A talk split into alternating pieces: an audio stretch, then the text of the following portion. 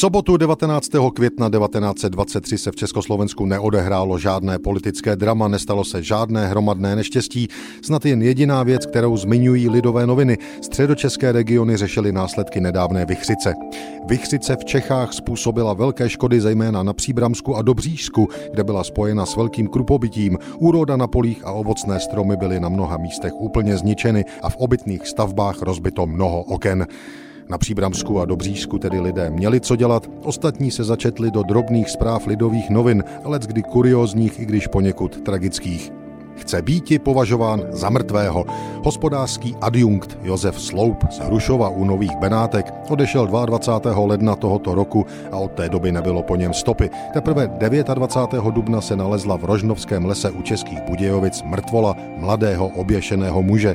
Měl u sebe dokumenty na jméno Václav Mikeš. Četnictvo však zjistilo podle popisu, že je to Sloup. Dokumenty Sloupovi byly odcizeny a není vyloučeno, že vzali je nějaký Mikeš, že páchá nyní hromadní podvody na Sloupovo jméno, bylo zahájeno po něm pátrání.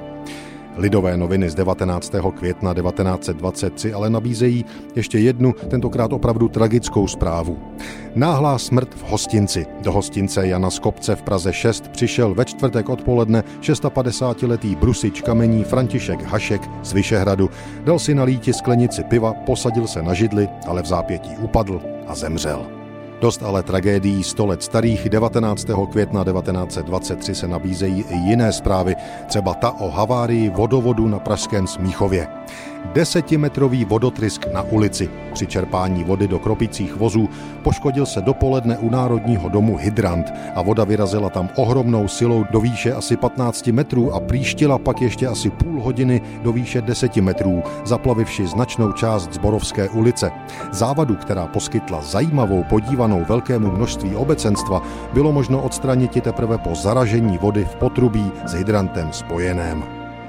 Sobota 19. května 1923 ale samozřejmě přinesla i dobré zprávy. Například rozšíření telefonního styku. Počínajíc 25. tohoto měsíce bude zaveden meziměstský telefonní styk mezi Bratislavou a Českým Krumlovem, Turnovem, Pajksdorfem a Krnovem.